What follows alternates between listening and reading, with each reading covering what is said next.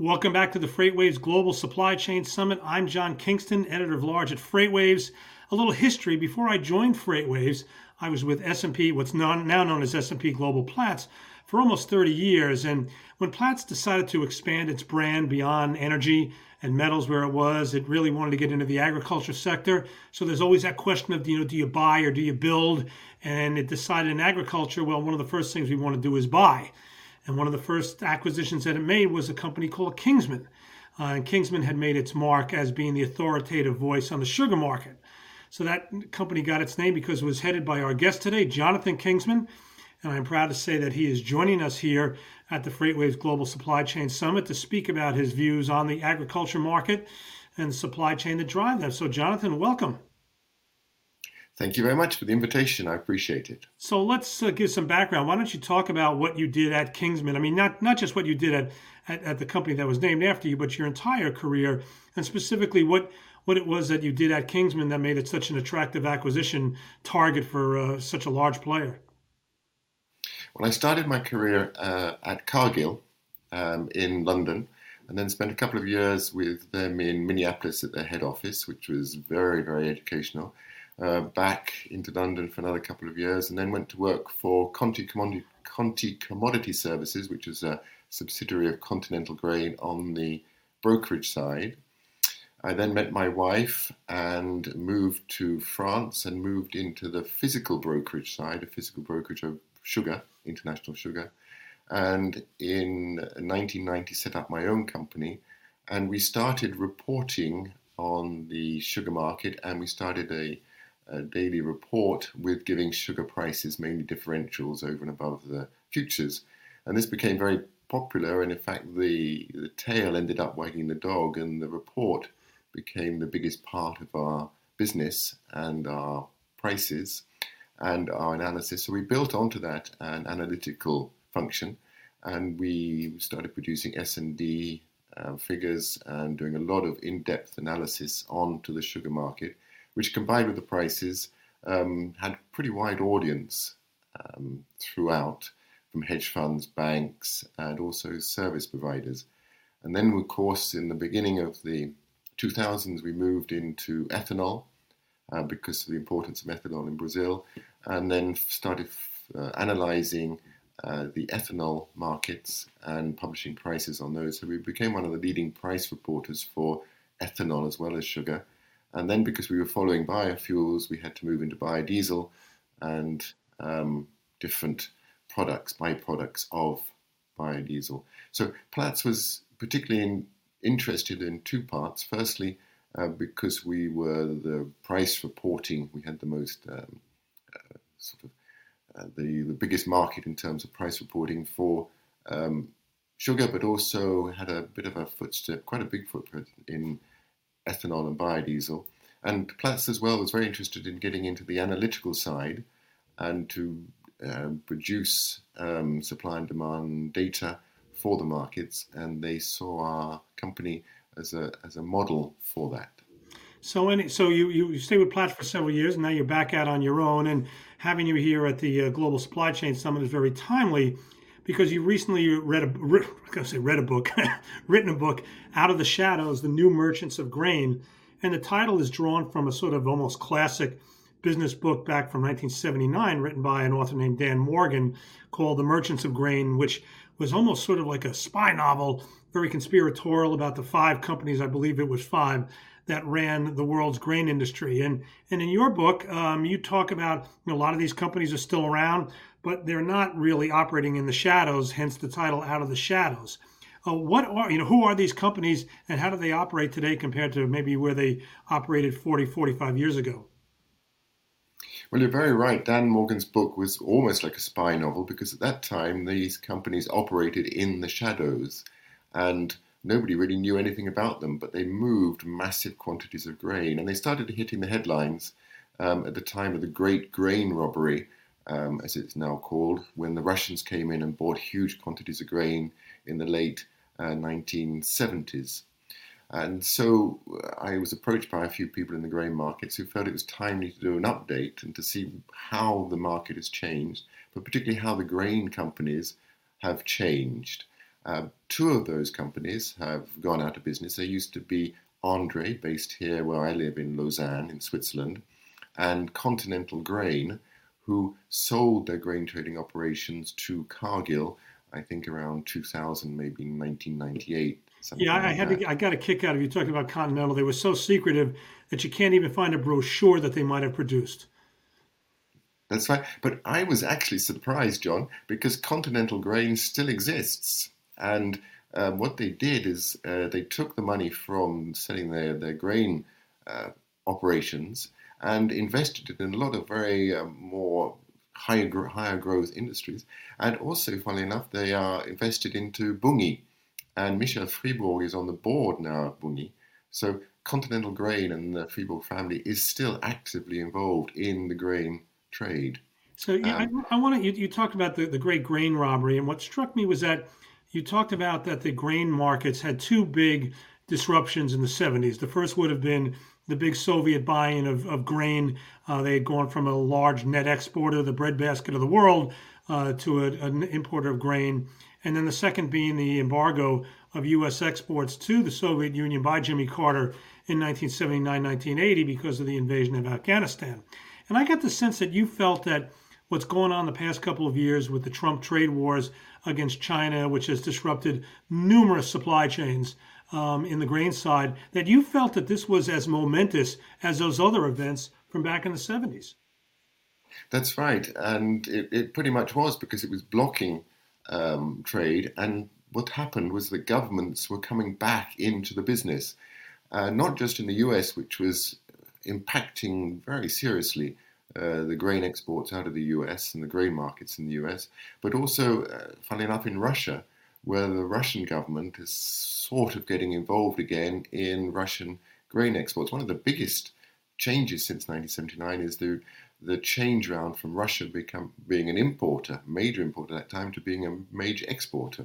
Now the biggest exporter of wheat, for example. So what was happening is you got government intervention and uh, this impacted negatively on the U.S. farmer because the Brazil, the Chinese would be buying Brazilian grains, particularly Brazilian soybeans.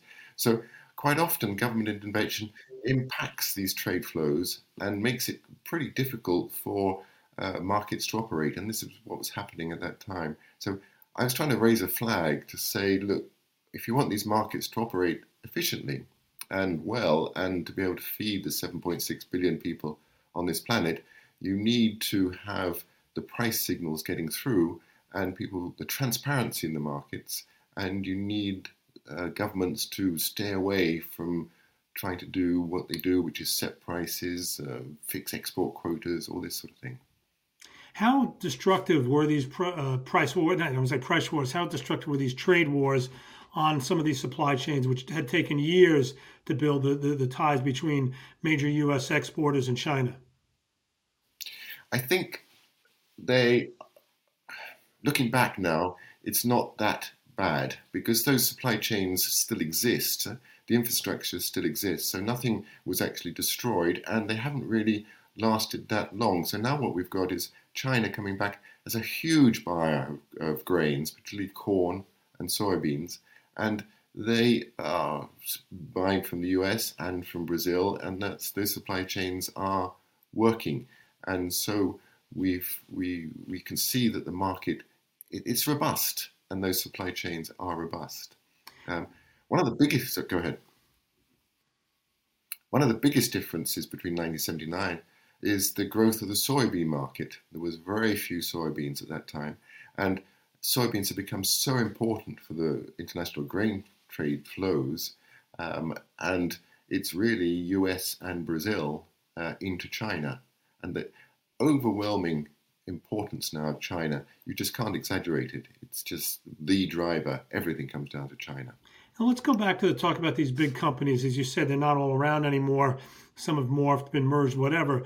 But does the agricultural supply chain internationally work as efficiently as it does because it's got such big players who can I'm not sure the term I'm looking for, exert a little discipline, not necessarily on prices, uh, but just they're they're so efficient that they can really create and set up these these incredible supply chains that go from the field really right down to the the, the, the eater's table. well, they, they like to call themselves now supply chain managers uh, rather than traders or merchandisers. And they all try to extend as far as they can now from the field to uh, as close to the consumer as they can, including in, in terms of some markets and branded products.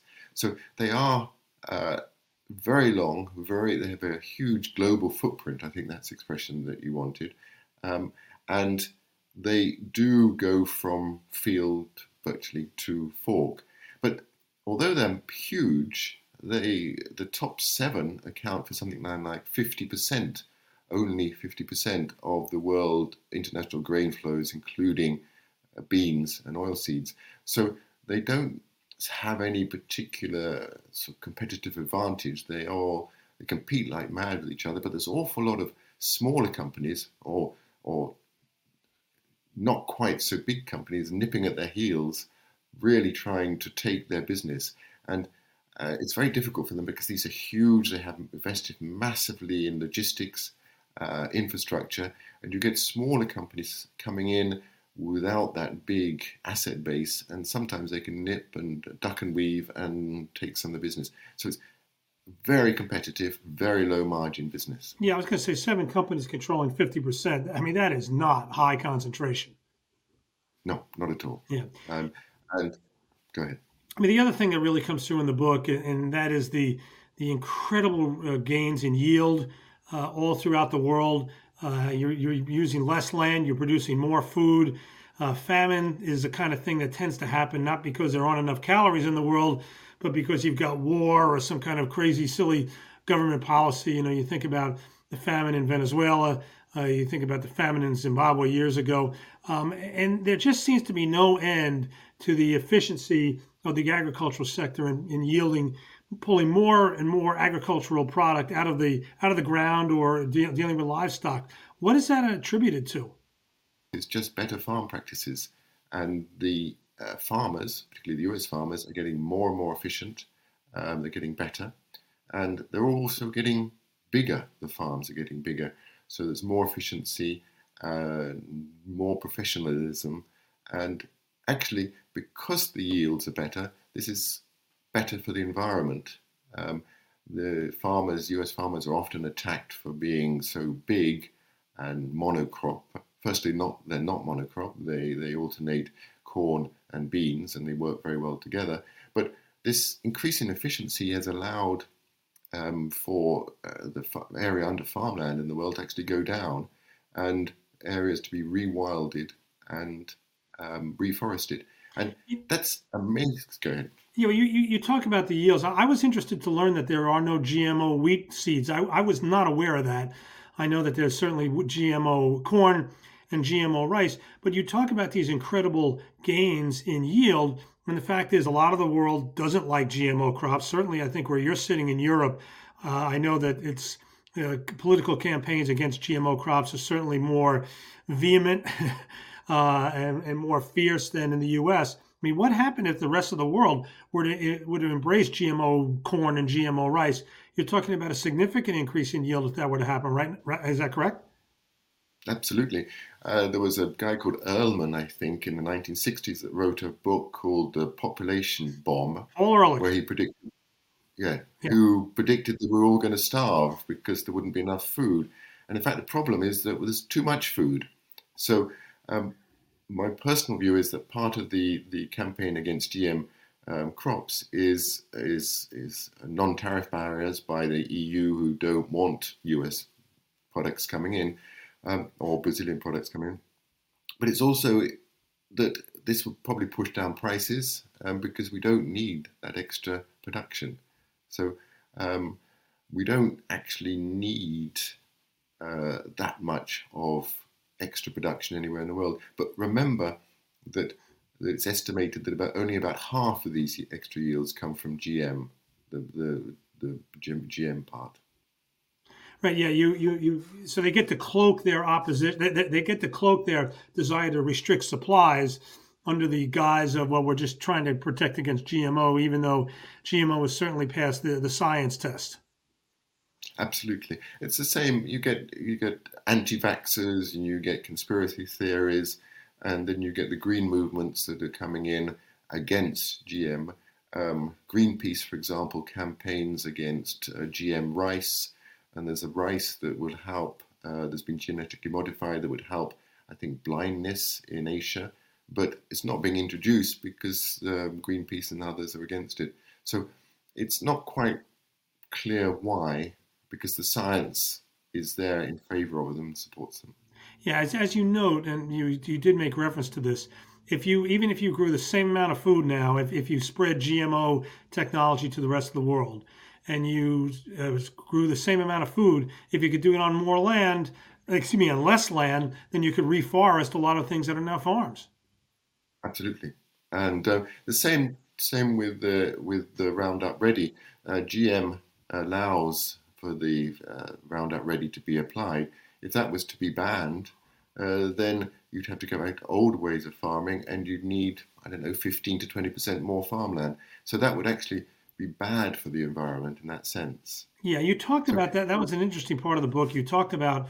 Uh, I think you were interviewing somebody who was talking about Roundup, and you know, for, for those who aren't familiar, I don't I forget the scientific name of Roundup, but it is a weed killer among other things. Uh, it, it suffered its mon- it manufacturers Monsanto suffered a very big jury verdict against it. I mean, I guess measured in the billions of dollars. And the concern here, I guess, that was expressed by who you interviewed in the book is that if if if, if Roundup is banned, to make that same amount of food, you are talking about a lot more land.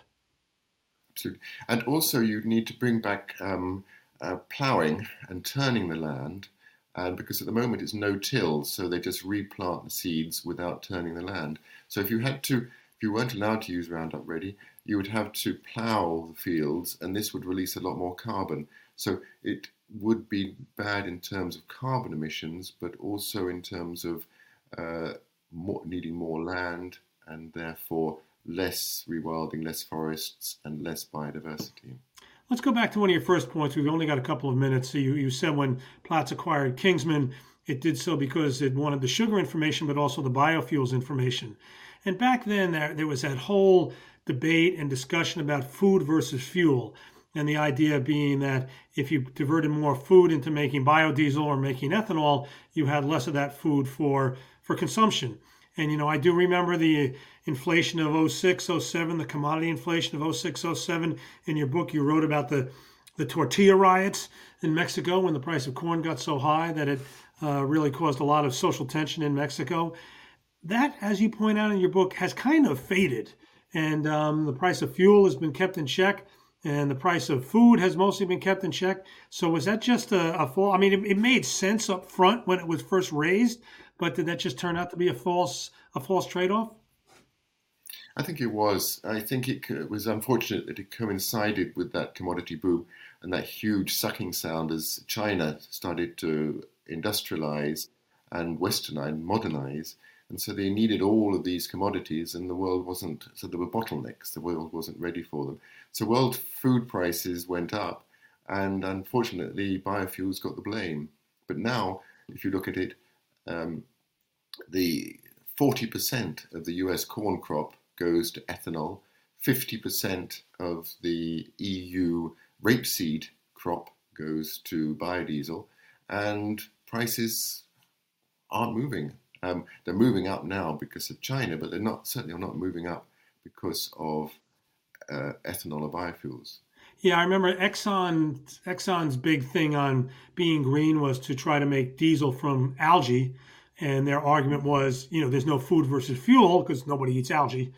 And then there was all that discussion about using the the uh, the oil of jatropha. I'm not sure if I'm pronouncing that right, which was this sort of prickly uh, crop product that nobody again not not edible but had really great oil in it and you just don't hear that anymore because the food versus fuel debate seems to be off the table no in fact those two things were very bad because they were unfortunately um, a few people persuaded a lot of people in India and in North Africa to plant jatropha and the yields were just appalling because there wasn't enough water and with the seaweed it was so expensive to haul it out of the sea that you use more fuel hauling it out of the sea than you could produce from it. But in the terms of, of corn, which is produced so cheaply in efficiency, or in sugarcane, um, where the, the, the, the crops, the biomass is there, both cases, and can be processed very close, close to the, where the fields are, um, they make sense.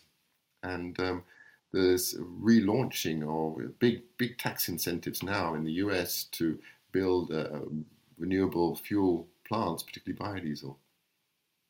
Well, Jonathan, I could go on for a long time. It's a fascinating discussion, but we have run out of time here on the FreightWaves Global Supply Chain Summit. We've been talking with Jonathan Kingsman. He's the founder of company by his name that is now part of S&P Global Platts. Uh, he's now an author and a consultant. His new book is Out of the Shadows: The New Merchants of Grain. Jonathan, please come back to a future FreightWaves conference. With pleasure, and thank you very much for the invitation. Okay, and everybody stick around for our next presentation. Thank you for joining. I'm John Kingston, editor at large of FreightWaves. Thank you, John.